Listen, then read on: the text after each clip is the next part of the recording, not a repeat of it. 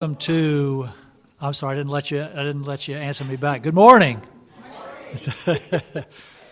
You're not used to response. That's like a what kind of question? They call a question when you don't really want a response. I don't remember what it is.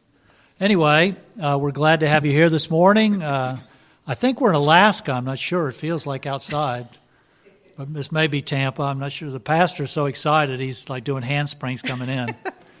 but the rest of us are a little nippy and putting some coats on and things. I'm noticing so. But I'm glad that you turned your clocks ahead and got here on time to see your smiling faces and your smiling hearts ready to worship with us. So if you'd stand, we'll begin our service with prayer and then a couple of hymns to get our blood flowing, as it were. Let's pray together. Father, we do thank you for today. Um, the beautiful weather outside, crisp, uh, unusual for us. Uh, just once again shows us who's in charge of weather, who's in charge of this world. You are. You send us great sunshine and rain and cold and heat, and we accept it as your gift and as the graciousness that it's sent with. Help us to enjoy both and not complain one way or the other with what's coming. We thank you for this morning, for the opportunity to come as a body of Jesus Christ. We recognize that because of what you did at Calvary, we are a family. We are children of yours who find uh, commonality in our love for you, our love for your word, our desire to serve you. And you give us love for each other in our hearts and a desire to spend time together and to worship you. We just pray that this morning, as we sing to you, as we listen to your word and, and muse on your love and what you've done for us, that you would honor the gifts that we bring to you. You would accept our worship, our songs, as the fruit of our lips, giving thanks to your name. Use it all for Jesus' glory. In his name we pray. Amen. Amen. We'll begin with a couple of hymns that uh, are fun to sing and very strong doctrinally. Uh, the first one is titled To God Be the Glory, Great Things He Hath Done.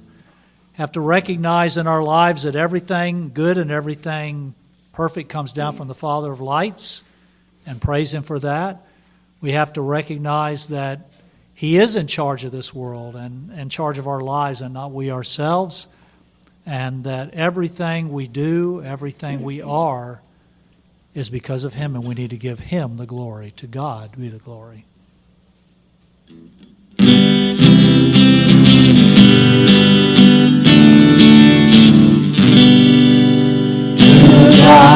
Be the glory, great things He hath done. So loved He the world that He gave us His Son, who yielded His life an atonement for sin, and opened a life gate that all may go in.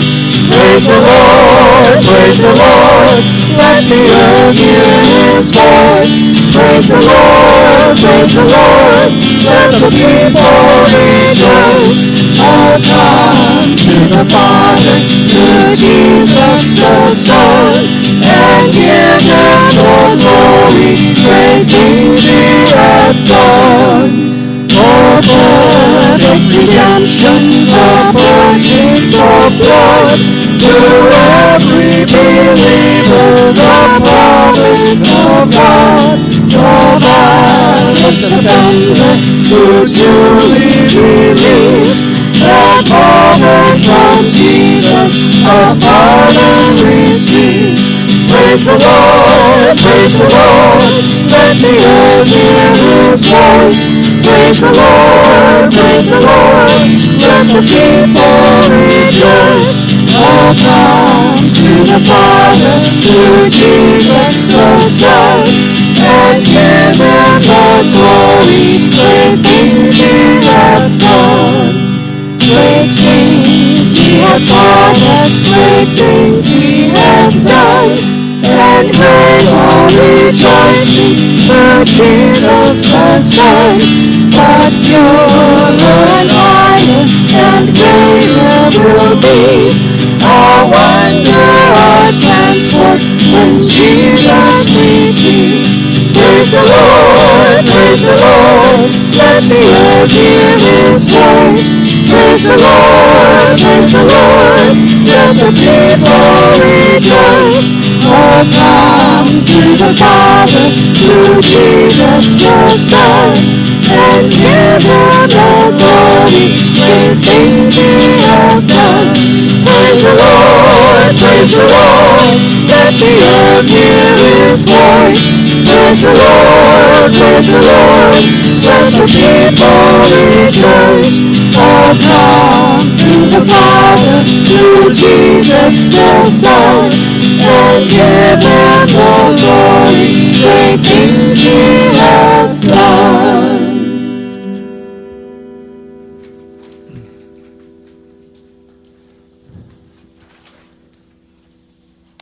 Another great song of praise, praise to the Lord the Almighty.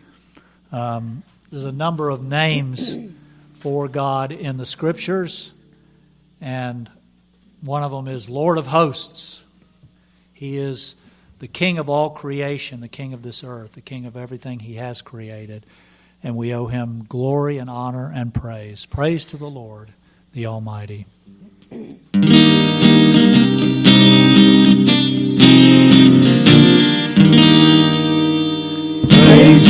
To the Almighty, the King of creation.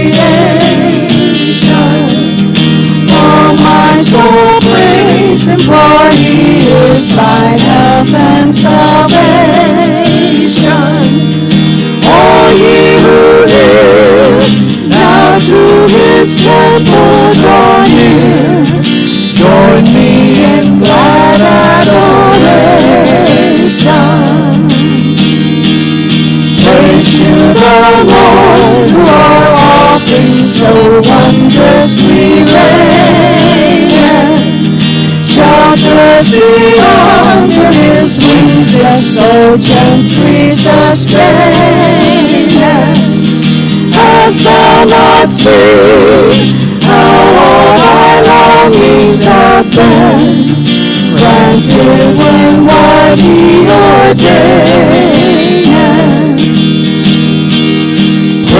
To the Lord who doth prosper thy work and defend thee. Surely his goodness and mercy daily attend thee. Under all rule, what the Almighty can do, if with his love he befriend. The Lord, oh let all that is in me adore him. All that has life and breath come now with praises before him. Let the Amen sound from his people again. Gladly for I we adore. Thank you. You may be seated.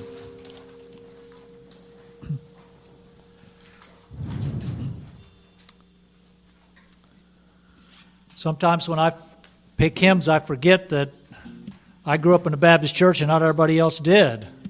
And I pick some hymns sometimes that uh, my group here does not know. so we had to learn this one. I hope everybody's familiar with this one. It's uh, a, a hymn that I grew up with. Uh, maybe you're familiar. If you are, please sing out, and everybody else will catch on. One good thing about hymns, you hear one verse, the other ones that follow are all the same. So once you get the, the, the line, you know what it is. This is a great hymn to me. Um, it's a prayer. And we don't seek God, we don't come after Him. He comes after us. He sought us and bought us and made us His own.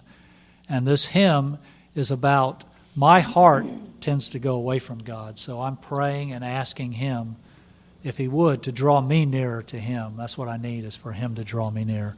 Draw me nearer, nearer, nearer, blessed Lord.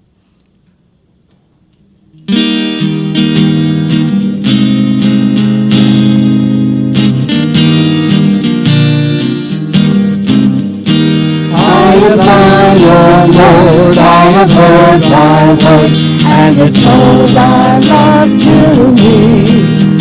But I long to rise in the arms of faith, and be closer drawn to thee.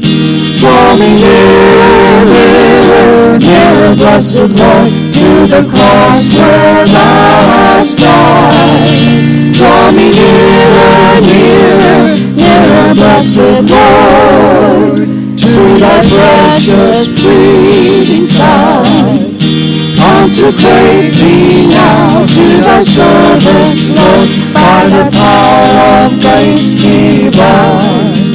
Let my soul look up with a steadfast hope, and my will be lost in thine. Draw me nearer, nearer, nearer, blessed Lord, the cross where thou hast died. Draw me nearer, nearer, nearer, blessed Lord, to thy precious bleeding side. Oh, the pure delight of a single hour that before thy throne I spend. When I kneel in prayer and with thee, my God, I commune as friend with friend. Draw me nearer, nearer, nearer, blessed Lord, to the cross where thou hast died. Draw me nearer, nearer, nearer, blessed Lord, to thy precious bleeding side.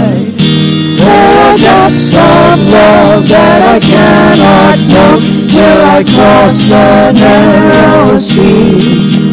There are heights of joy that I may not reach till I rest in peace with thee.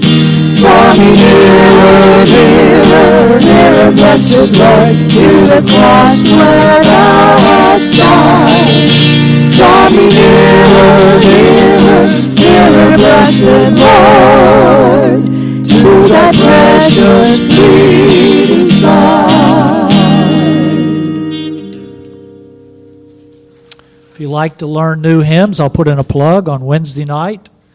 If you come to our Wednesday night service, we always start with singing hymns, and you can always learn a lot of new ones that way. We do some fun ones and some beautiful ones, and ones you may not have heard before. So, um, if you're not doing anything Wednesday night, 6:45, drop by, join us. You won't regret it. Thank you for that advertisement. And now, oh, worship the King. And um, most of the songs this morning, the hymns are dealing around praise and worship for Jesus Christ as and God the Father, as Steve teaches on the love of God. Um, this is an amazing hymn of majesty of the worship that God is supposed to deserve. Um, the last line of the first verse, pavilioned in splendor and girded with praise. I've I cannot imagine one day being in front of God's presence here on earth. Nobody has ever seen His glory. We can't look at it and be able to live. And yet, one day we'll be able to live with Him in that glory and recognize it. Oh, worship the King, all glorious above.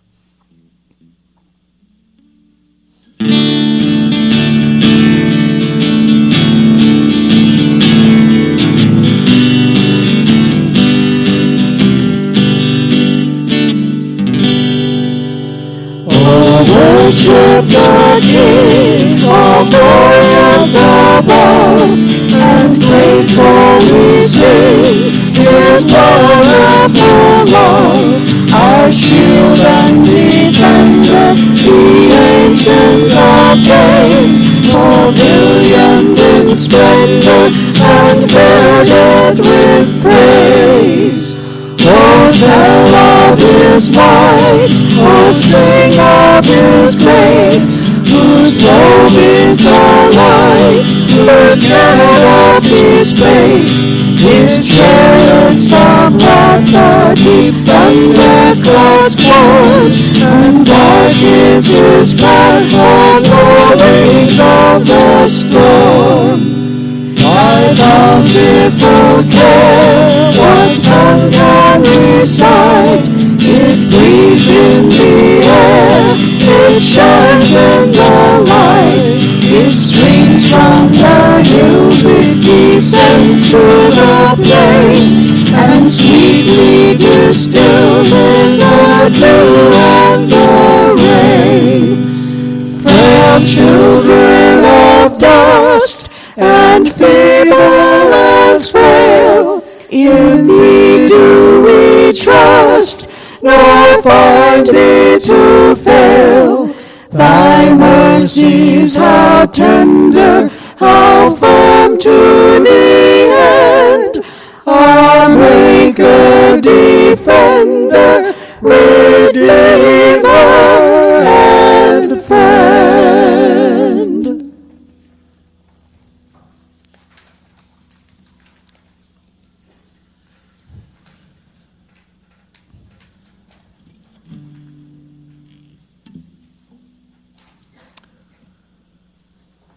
Another invitation to worship.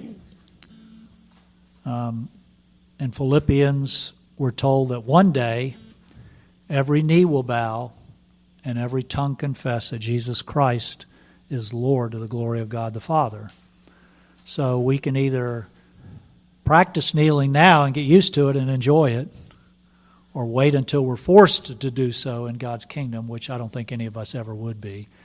But the concept of this song, the, the invitation to it is whether physically or simply in your heart, bowing down and kneeling before the Lord our God, our Maker.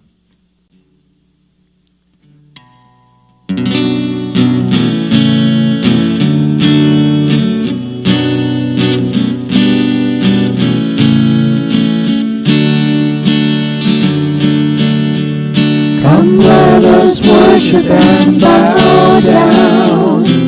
Let us kneel before the Lord our God, our Maker. Come, let us worship and bow down. Let us kneel before the Lord our God, our Maker.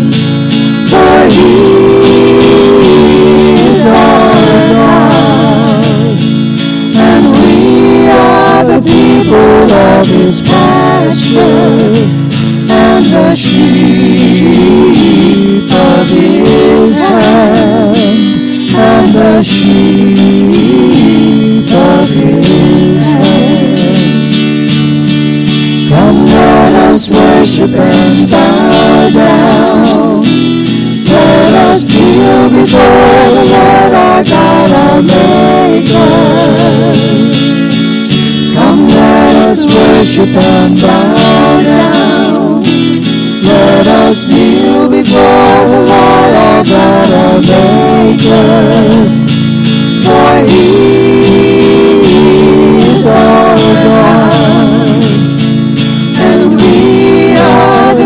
people of his pasture and the sheep of his hand and the sheep of his hand and the sheep of his hand. Just the sheep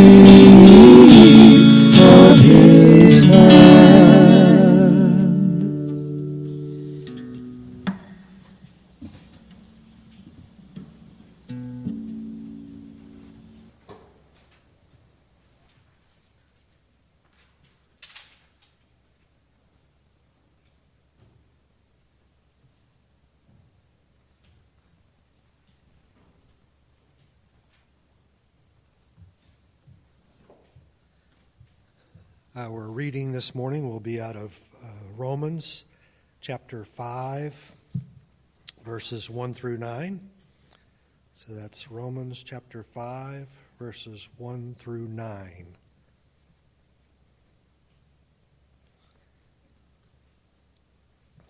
Therefore, having been justified by faith, we have peace with God through our Lord Jesus Christ, through whom also we have obtained our introduction by faith into this grace in which we stand. And we exalt in the hope of the glory of God. And not only this, but we also exalt in our tribulations, knowing that tribulation brings about perseverance, and perseverance, proven character, and proven character, hope. And hope does not disappoint, because the love of God has been poured out within our hearts through the Holy Spirit who is given to us. For while we were still helpless, at the right time, Christ died for the ungodly. For one will hardly die for a righteous man, though perhaps for the good man someone would dare even to die. But God demonstrates his own love toward us, in that while we were yet sinners, Christ died for us. Much more then, having now been justified by his blood, we shall be saved from the wrath of God through him. And let's pray.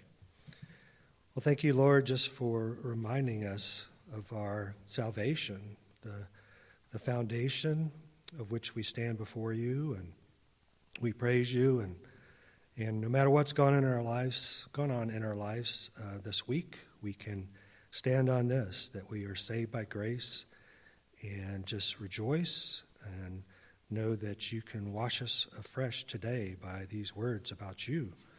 Let's pray that you would help us to do that as we hear uh, Steve preach the message and uh, just um, be again uh, looking to you, Lord, not ourselves, as we go about our daily lives and just want to be worshipers today as we are here in our music and hearing your word and fellowship with each other, Lord. Just ask that you would um, uh, change us today uh, again.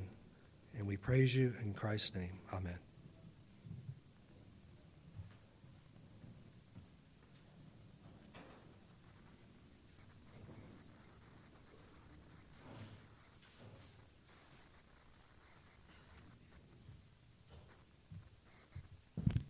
Good morning. Glad you could be here today at Hope Bible Church, and it is beautiful weather out there. I tell you, cool, crisp, fresh, invigorating. I was driving here today, I had my windows open. I says, man, I got to feel this. I really did. Just love, love, thank the Lord for that.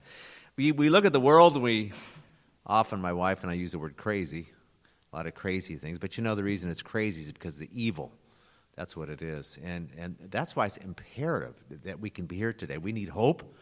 We need to know there's a future. We need the Bible, which tells us the truth. And there's a particular truth we're going to focus on today. And we need to be in a church, family, where we can be with one another, where we're united and encouraged and comforted and strengthened by the fellowship we have with one another. So, absolutely essential.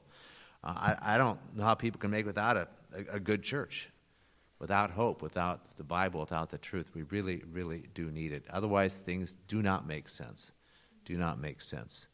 We're talking today about God's love, and we must do this because it is vital for our lives. It is not optional. No matter who you are, no matter what your age is, you need to know the love of God. You need to daily be satisfied, strengthened, sustained by the love of God. I've been a Christian for 50 years now, and I still need to daily experience God's love. It says in 1 John 4, you've heard me say this many times, I've come to know and have believed the love that God has for me. That should be what every one of you say with full conviction, wholeheartedness. Last week we said that God loves us. Just a little simple review. He, he saves us, He forgives us, He redeems us, He adopts us into His family, he protects us, He provides for us, He, he, he gives us purpose.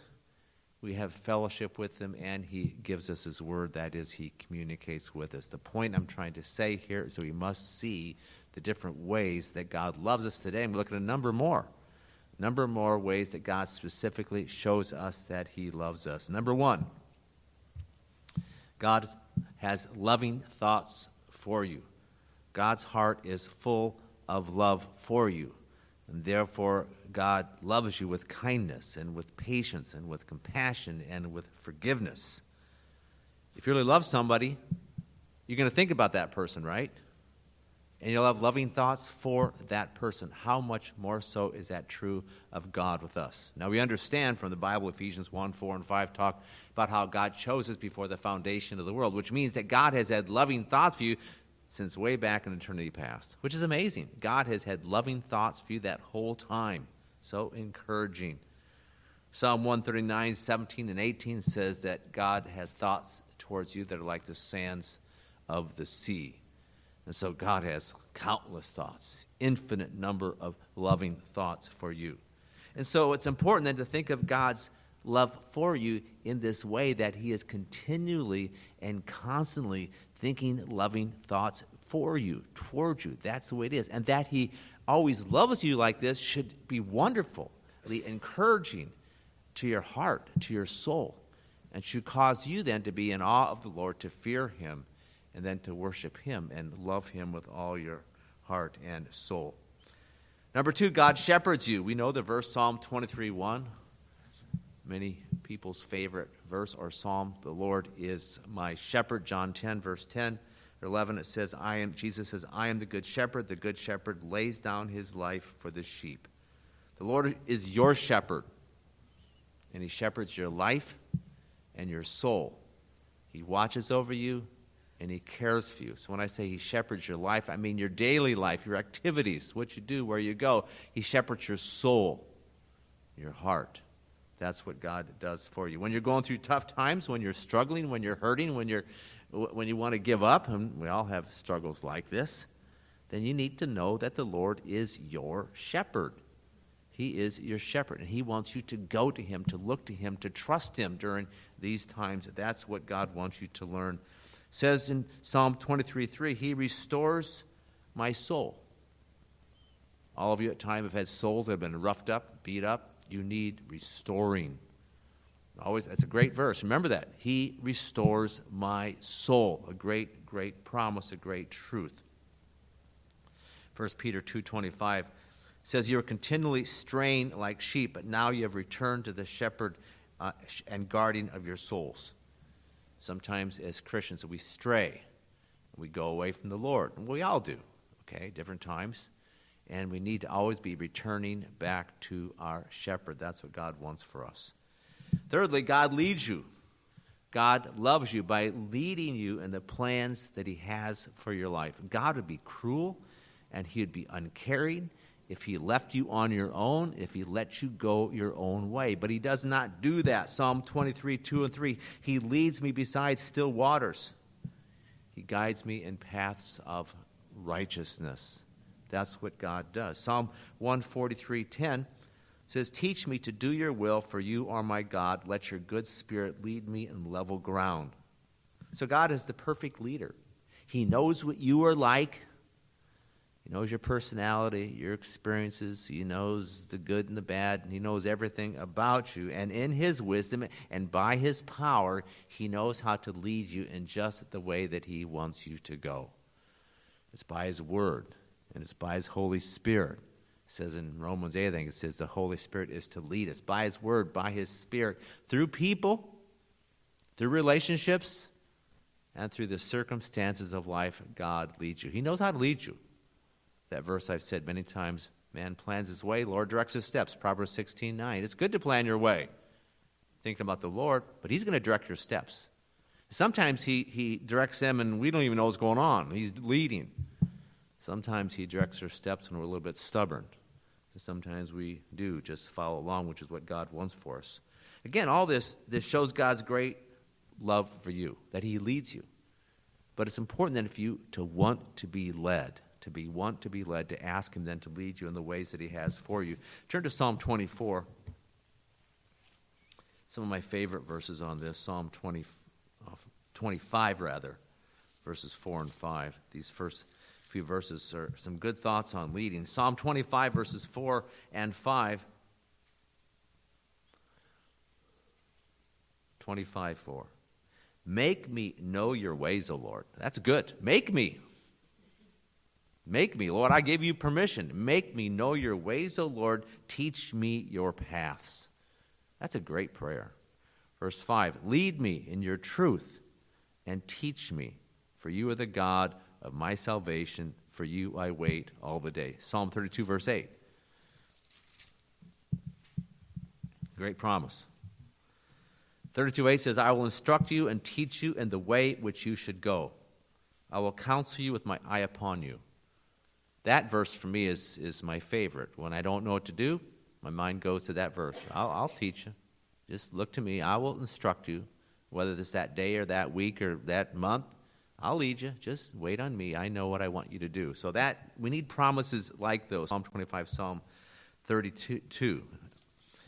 Next, God's love for you is seen in the church. One of the reasons for the church is to help you know the love that God has for you. And any uh, one way to increase your comprehension, your understanding of God's love for you is to be involved in the church. Ephesians 3 makes this very clear. Turn to Ephesians chapter 3. Look at start of verse 14. A whole set of good verses here but a, a, a, few that just focus on this, this truth about God's love then needs to be seen in the church. Verse 14, Ephesians 3 says, For this reason I bow my knees before the Father, from whom every family in heaven and on earth derives its name, that he would grant you, according to the riches of his glory, to be strengthened with power through his Spirit in the inner man, so that Christ may dwell in your hearts through faith, and that you, being rooted and grounded in love. So the first part, this prayer here, is that you you yourself need to be rooted and grounded in love. And that's why we're going this message here. That might be the main reason. God wants you rooted and grounded in His love. End of verse 17. Um, uh, then may be able to then comprehend with all the saints what is the breadth and length and height and depth, and to know the love of Christ which surpasses knowledge, that you may be filled up to all the fullness of God. The, the point is simple. Individually, personally, you will know and experience the love of God. But to really experience it in the, in the big, broad way that God wants, you have to be in a church. You have to be with other believers. And I don't mean just come on Sundays. I mean, church, you're, you're with others.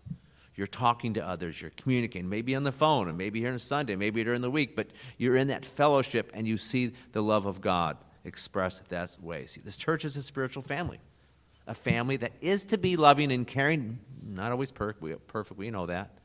In fact, I hear that a lot people through the years is, well, that church so hypocritical. Yeah, there are hypocritical people in churches. That's the truth. That is. But we don't want to judge it that way. The church in general is to be loving and caring. It's to be a family that's devoted to one another in brotherly love. And as Christians, we need to experience the love of God through the believers. That's what's so, so important. Turn to 1 Peter chapter, two, chapter 1, verse 22. 1 Peter 1 and 22.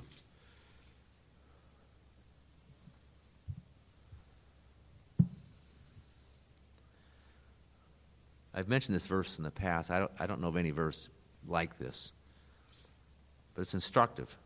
Since you have, in obedience to the truth, purified your souls for sincere love of the brethren, fervently love one another from the heart. The word verse love there is the Greek phileo. It's, it's a brotherly family love. And then the next love, fervently love one another from the heart, is the agape. And so I don't want you to just think that as Christian we agape love one another. That's true. But God wants us, in conjunction with that agape love, to be sincerely love, a family love, a brotherly love, that relational love. He wants us to have that as well. Both are important in the church. God wants that because God wants you to believe and sense and feel the church is my family and I want to be in this family that there's this love and this camaraderie, this, this unity working together. So you show the love for God. You show the love of God for others when you use your spiritual gift. Now, I'm talking, how can you love others? This is very practical, very specific. How can you love others? It might be the gift of, of serving, it might be the gift of mercy, it might be the, the gift of encouragement, or the gift of giving, or the gift of hospitality, it might be the gift of teaching. God wants you to use your gift, and you use your gift, and then you are loving others. You show your love to others when you're patient with them. When you're kind, when you're compassionate, when you're forgiving. So many ways there. I mean, I'm just going over this so quickly today, but how can I love others? These things here being compassionate, being forgiving, being forbearing, all these things.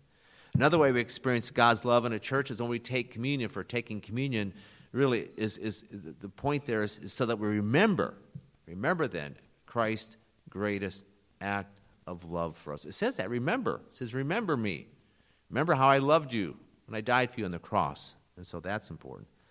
Next, the older Christians in a church are to love the younger Christians.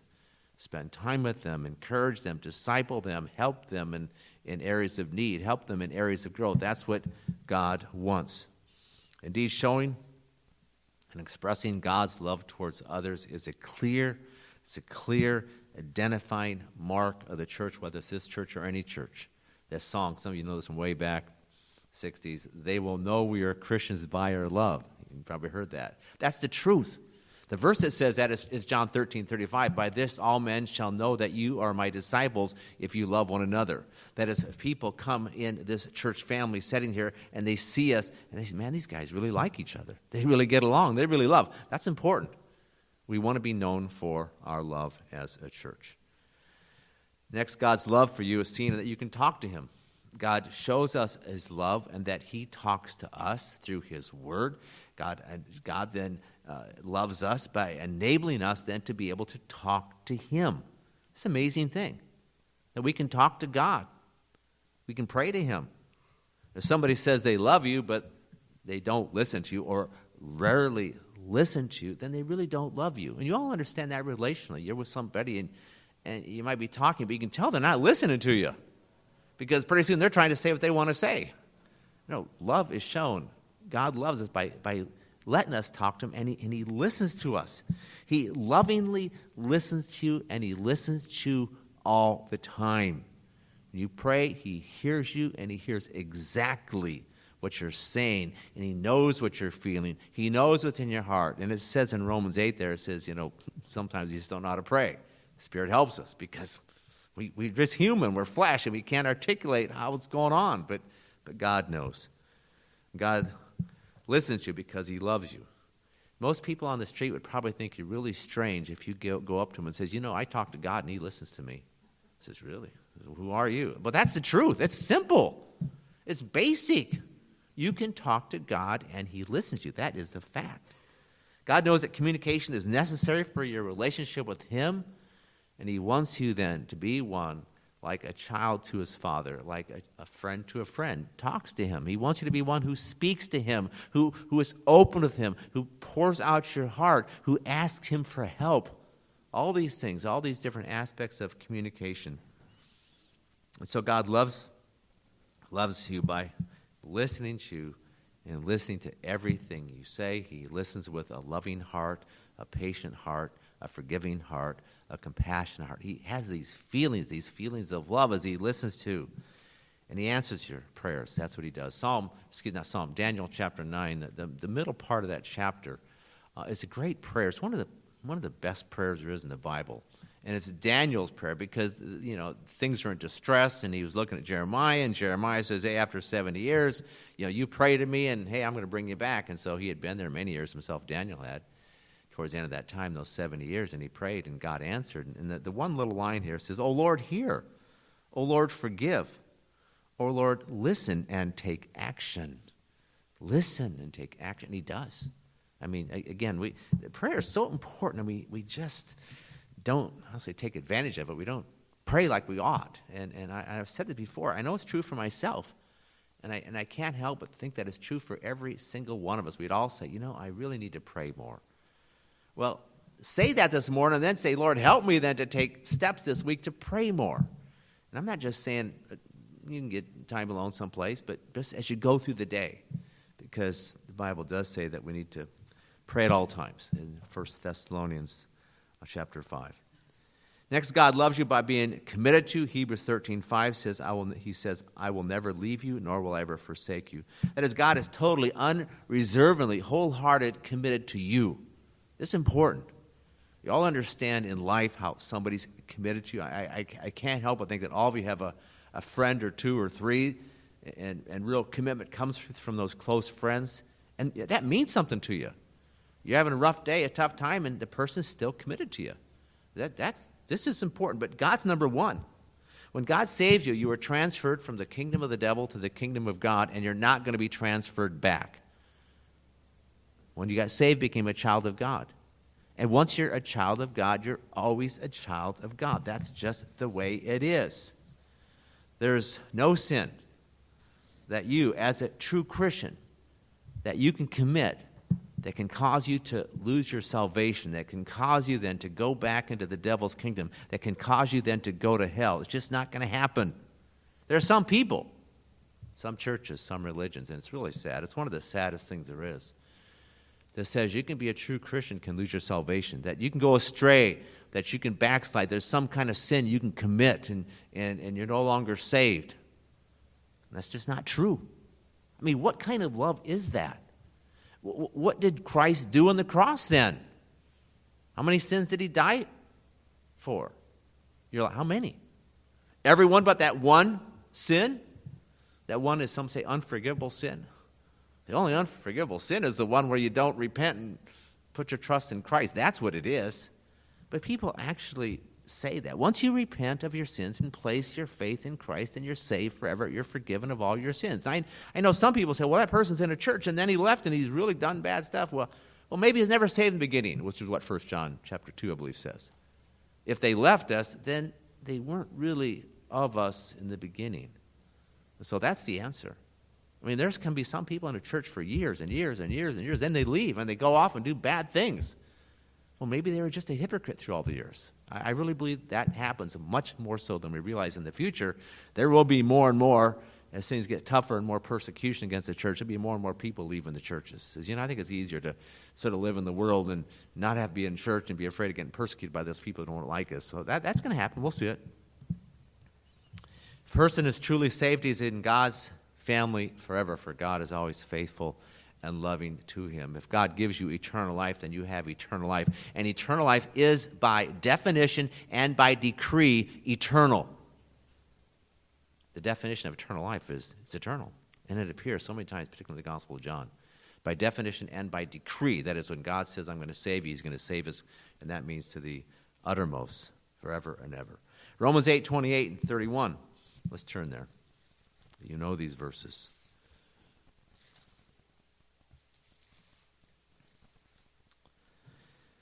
Romans 8 28 to 31 are verses of his commitment for us. Whole section is really from 28 through the end of the chapter, but just these few now. Romans 8 28, and we know that God causes all things to work together for good to those who love God, to those who are called according to his purpose. For those whom he foreknew, he also predestined to become conformed to the image of his Son, so that he would be the firstborn among many brethren. And these whom he predestined, he also called. These whom he called, he also justified. These whom he justified, he also glorified. These verses are to assure you or to convince you of God's eternal love for you. And because of God's commitment to you, then He's going to work out all the details of your life with the goal of making sure that you make it to heaven, that you're with Jesus in heaven sometime. That's what He's going to do. That's what He's going to do. God chose you. As it says here, He foreknew you, He called you, He justified you, and He will glorify you. So, so if you're a Christian here today, four of those have happened called, for new, um, new, what is it? What did I say? Chose, for new, called, justified, and He will then glorify you. That is what God starts in you, He is going to finish. There's many verses like this. Two of my favorites Philippians 1 6, I'm confident of this very thing that he who began a work in you will carry it on to completion. Or the verse in 1 Corinthians chapter 1, verses 8 and 9, he will keep you strong to the end so that you'll be blameless on the day of our Lord Jesus Christ. These verses of his commitment to you are so, so important. And this is, this is important. I've, I've spent a little more time in this because the fact that God loves us by being committed is something we need to hear because we go through life and we're all going through the years and it's a long life and we need to know that God's committed to us every every step of the way. Next, patience. God's love for you is patient. Which means he puts up with your sin. He puts up with your stubbornness. He puts up with your waywardness. That's what he does. Because God is committed to you, then he's patient with you during your life here on earth, and that means your entire life. Isn't it true for you? Think about your life. Think about, go back to when you were saved. Isn't it true that God has been patient with you through the years? Isn't it true that, that God has put up with you? Isn't it true that, that, that you don't always do things that are right? Isn't it true there's certain sins that you keep on committing? Never got real victory over? And God put up, puts up with you. He patient. Puts, put up's probably not a right way to say it, but, but that's true. He does. He's patient. God is patient. Patient parents know this. If you're a parent, you know what it means to be patient with your children. How much more so is God patient with us? There's, there's many chapters in the Bible that, that illustrate this, and it's the Psalm 78, it's the Psalm 106, uh, great chapters on this, Psalm uh, 105 too, a little bit. But my favorite on the patience is Nehemiah 9. It's verses 5 through 37. And, and you really need to read a whole set, read, read chapters like this. Because you, you read through them and it says, you know, I'm sort of like that myself. But the Nehemiah 9, why I like this, because it goes from the time of, Mo, time of really Abraham, around 2000 BC, to the time of Nehemiah, 450. So it's, it's showing God's patience with the Jews for over a 1500 year period. That's a long time. That's a lot of patience. Uh, and, and some versions, not all, but I think the NIV has the word patient in there. That he's forbearing, and for God to be patient, needs to be forbearing, he needs to be forgiving, all these different things. So, wow, he's patient with them for 1,450 years. He's going to be patient with you for the 50, 60, 70, 80, 90, whatever year here. He's patient. So, again, y- you don't test him in this area. Okay, God, you got to be patient with me. I'm going to do this bad thing. Okay, I want to see your. Don't do that. Patience is for, oh man, I, I did it again, or I'm still not where I ought to be. And you God, you're still patient. So, so it, it, the patience of God, the love of God in that way should motivate you to be a better Christian, okay? Next, God loves you by the fact that He disciplines you. Hebrews 12 5. For those whom the Lord loves, He disciplines. This word discipline comes from the idea of training children. All good parents train their children when they're growing up. That definitely happens. What does it look like? Let me just mention four different words here. You find these in Proverbs, other places. But first, the parents instruct their children and they tell them what they need to do. That is, they, they tell them, this is what you're to do. The next phrase or word is they correct their children. They tell them what they've done what they, when they're doing wrong. That is, they've told them what to do, that's right. Then the child doesn't do it, they correct them. The next word is warn. They warn them if they do what is wrong or if they keep doing what is wrong, and warn them saying there will be consequences. And fourth point, then, there are consequences. The first three are verbal, the fourth is the action. You know, in the Bible, Proverbs particularly talks about using the rod. It's very clear. Use the rod. You've heard the phrase, you know, you spare the rod, spoil the child. It's true. I mean, one really clear point. People don't talk about this much. Why are there problems in this country? Why are there problems with the young people? It, most of it, I mean, really comes back to this a lack of good parenting. Parents need to discipline their children. That is what they should do. I'm not saying it works all the time, but that's the pattern. And if parents did it consistently, we'd have a lot better kids and children in this country. There's no doubt about it. But the correction is very, very important. The point is, that's a picture of what God does for us. He trains you, God instructs you, okay? He corrects you, He warns you, and sometimes there's consequences. Now, this, this is, isn't an easy one to figure out, but God uses trials to discipline you. He'll use sickness. He'll use difficult situations. So you're going through life and you got some trial, and you're thinking, is this just a trial to teach me this, or is this a tri- trial because I've done something wrong? And I, and I can't figure that out for you. God, through His Spirit and through His Word, can help you understand that. But I'm just saying that there are certain things in life that happen to you that aren't easy or feel good, and God is disciplining you. Okay? That's what I'm saying. That definitely happens. And it's, it's, it'd be smart of you, you'd be wise to think, man, things are going on that are really hard here. Man, is there something I'm doing wrong? Is there some kind of sin that I've been continually committing, and God's trying to get me to shape up here? Is that what it is? So, anyway, God disciplines you. You have to understand this is important, very, very important. When God disciplines you, He is not punishing you. God disciplines those He loves. It's, it's a way for Him to show His love to you. He's doing out of love.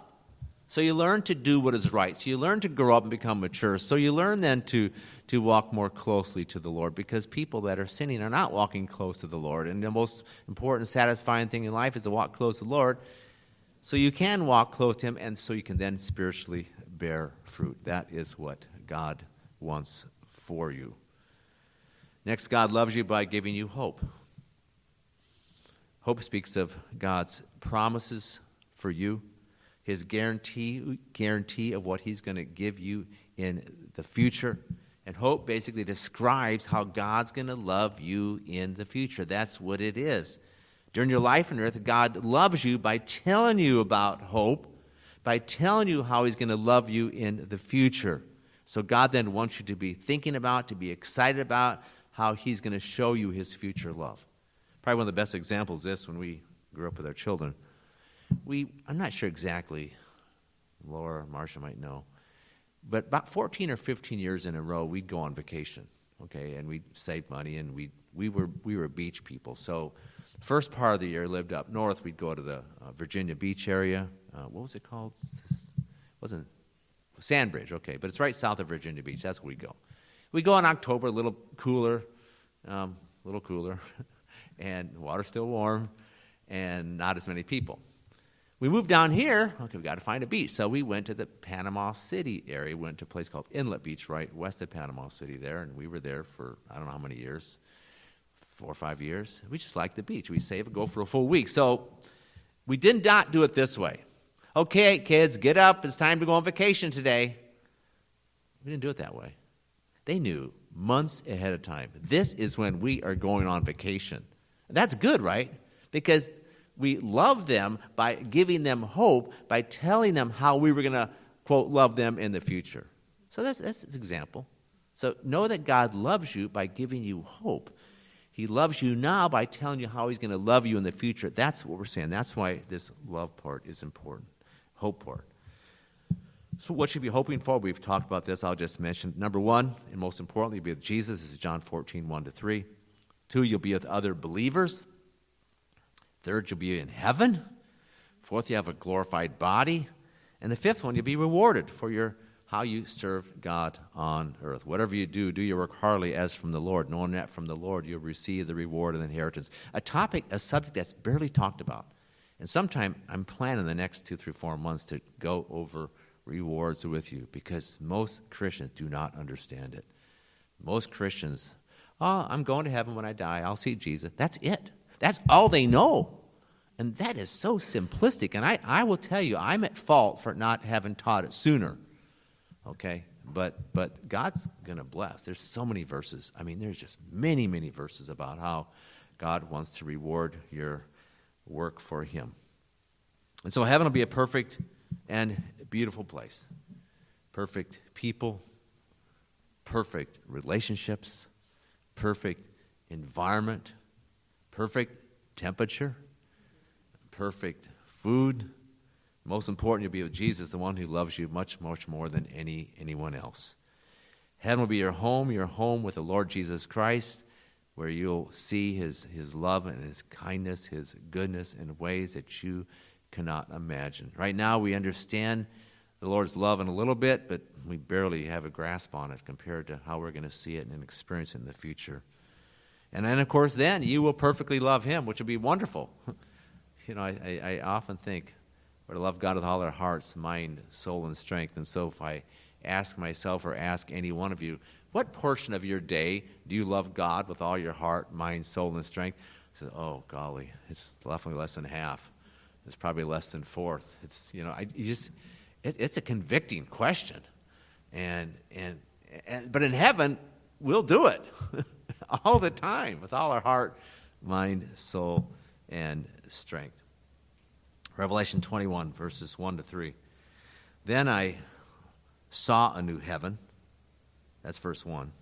I'm just summarizing some things here. Verse 2 And I saw the holy city. Let me come to verse 3. And I heard a loud voice from the throne saying, Behold, the tabernacle of God is among men, and God will dwell with them, and they shall be his people. Those are, that's a phenomenal verse. God will dwell with them. The living God is going to be with his people. It's incomprehensible, really. The idea of God being with us in this new heaven, this new city, it's amazing.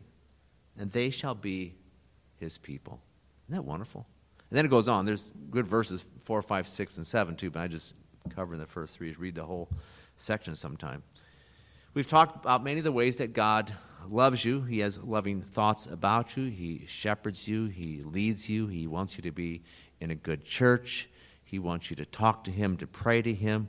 He loves you by being committed to you, by being patient with you, by disciplining you, and by giving you hope. This is so important. You got to remember these things. Remember, I don't know I'm not sure if it's 19 or 20, I can't remember all the number of ways, but it's around 20 different ways we've talked about how God specifically loves you, and there's probably more. I was trying to give the basic foundational ones.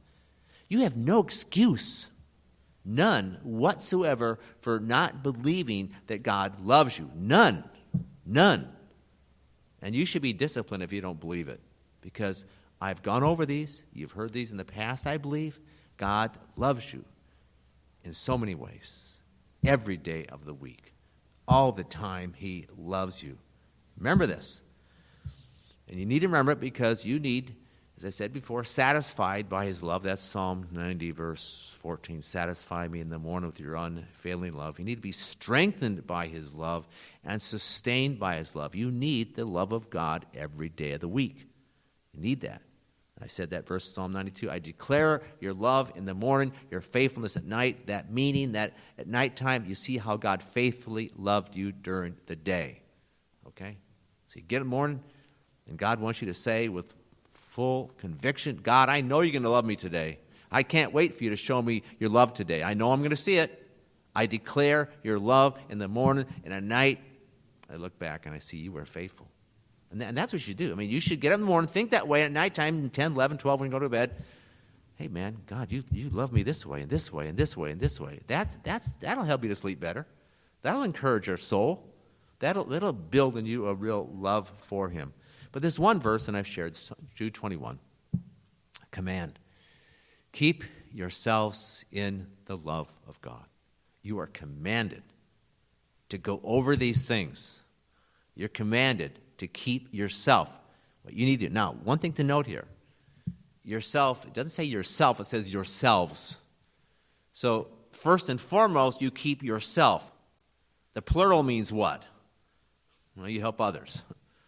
You know, if you're married, friends, people in the church, others you know, different places, keep yourselves in the love of God. Take these things we've talked about here. And the, these handouts, they're all back there. All my notes are back there on the table. You can grab some today. You have no excuse for not remembering these things and knowing how God loves you. All goes back to what Christ did for you. As I said before, one of the most important things you need to do is to take time to think back how Christ died for you. He paid for your sins. He delivered you from sin and from death and from hell. He did all that to give you, because when we talk about salvation, and we're going to go over this in the weeks ahead, it's what God takes away, but also what He gives you. He takes away your sin, but He gives you eternal life, this super abundant, satisfying life that lasts forever and ever and ever. That's what it is. That's what it is. Psalm 86, again, one of my favorites on this great is your love towards me because you have delivered my soul from the depths of the grave. Let's pray. Dear Father, thank you for this time. We bless you for your love for us. And even now, going over these things, I, it's so important. It is, it is vitally, it is not some option. Talk about things we need. We need this spiritually to know your love, to be satisfied by your love, to be encouraged and sustained and strengthened. We need it every day of the week. Lord, let us not be lazy. Let us not be slack. Let us keep going this, going to you. Lord, show me your love. That's a fine thing to pray. Show me. Let me see it. But these points I've mentioned here are so many specific ways. And so, God, I ask you that as, as, as a church here, as, as Christians, as ones who are even listening to this message, that, that we'd be ones who say, Yes, Lord, I want to know your love more and more and more. And then, Lord, I'll love you. Because it really is true. We, we love, whether it's you, Lord, you, Father, or others, because you first loved us. And so we want the reality, the truth, this to be deep in the heart and soul of every one of us here, whether we're single, whether we're married, or with families, our entire church, Lord, and others again listening on. We, we, we thank you for this. We thank you for, again, your great love for us. Thank you for your kindness, your mercy. We look forward to that day when we will be with you. And it won't be long from now. We know that the Bible talks about how time is like but just a vapor then with you for all eternity. What a wonderful, wonderful thing. So we thank you now for this. We do pray for those who couldn't be with us. Do pray for Jean, who is in the hospital again, Lord. I pray for her, who she continues on, Lord. I'm always encouraged, man. She just continues and really, uh, you know, just God, you've been helpful there. Help her, Lord, and others who are struggling. Do thank you for uh, Steve Phelps' dad, who's in the hospital again, had his procedure and is doing better. But thank you for that and others as well. But Lord, just bless you again for this time here, this day you've given us. Just lead us in your victory for your glory. In Jesus' name, amen.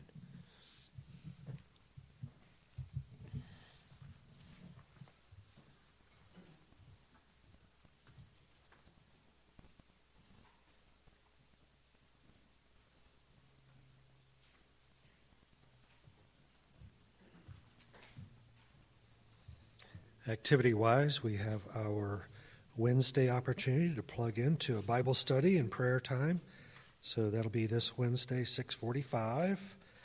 And two Saturdays away, the 26th, will be our work day. So if you're able to come out between 8 and noon to do some projects around here, I will again um, throw out to you uh, organizers and planners that we've got the uh, kitchen area to tackle if you want to organize the kitchen now that we have two churches here.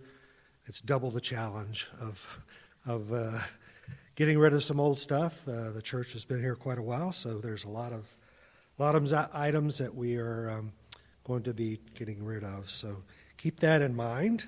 Two Saturdays, and then that Sunday, the 27th, will be Matthew meal. So put that on your calendar. And as um, Steve said, there are uh, plenty of uh, verses on the back table here if you want to uh, take those with you to get further encouraged and memorize. Those are available. Um, and as a reminder, to pray for the uh, pastors from the Masters Academy over in U- Ukraine that have decided to um, stay and minister to people. Uh, quite a, uh, I think the majority of them have done that, have stayed, and there's a couple hundred over there several hundred from all the years that they've been raising up pastors. And the Masters Academy is one of the, the uh, missionary groups at Hope Bible Church we, we support. So uh, keep them in your prayers. And now we have uh, last songs. And again, the offering um, uh, boxes on the back table, or mail your offering in, or do it online. Thank you.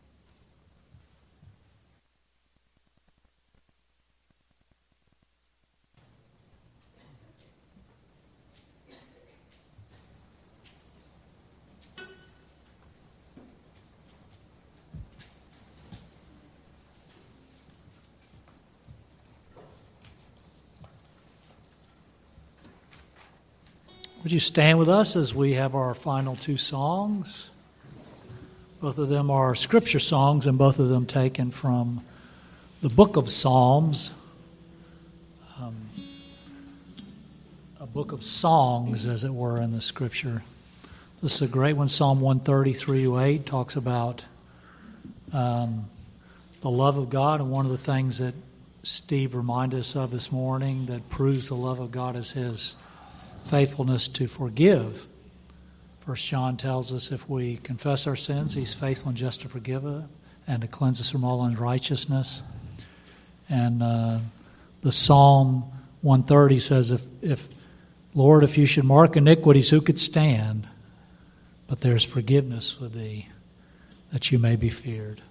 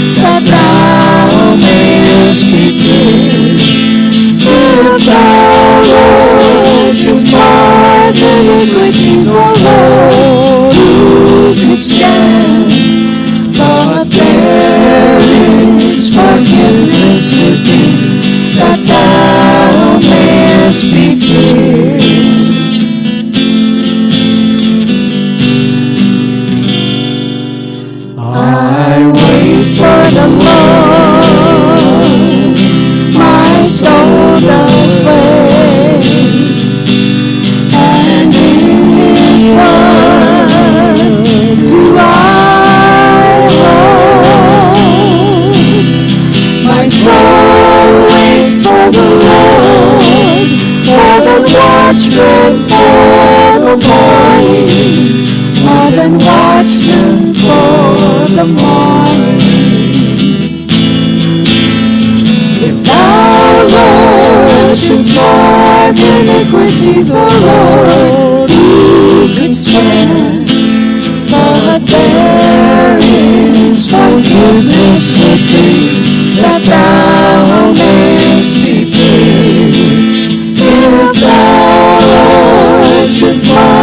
mark iniquities, O Lord, who could stand? But there is forgiveness with thee, that thou mayest be feared.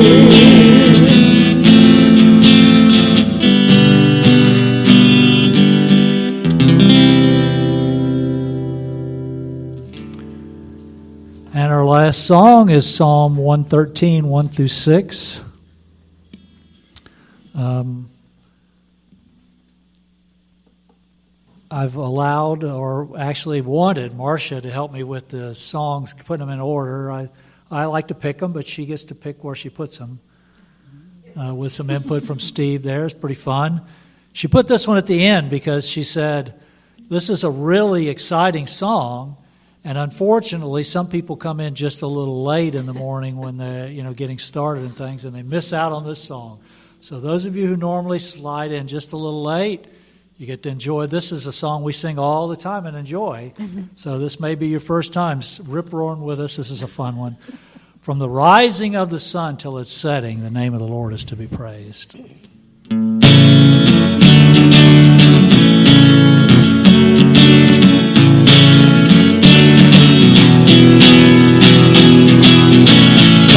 the rising of the sun to its the name of the Lord is to be praised.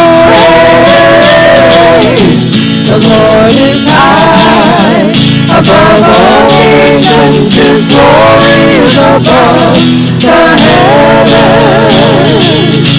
Praise the Lord, praise the servants of the Lord, praise the name of the Lord. Be His name, the name of the Lord, from this time forth and forever. Who is like the Lord our God, who is enthroned on high, who humbles himself to behold the things that are in heaven and on earth.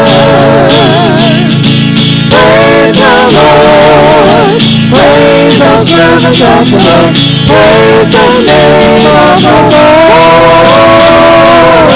Blessed be His name, the name of the Lord, from this time forth and forever. From the rising of the sun to its setting, the name of the Lord is to be praised. The Lord is high above all nations, His glory is above the heavens. Praise the Lord, praise the servants of the Lord. Praise the name of the Lord. Blessed be his name, the name of the Lord, from this time forth and forever. From this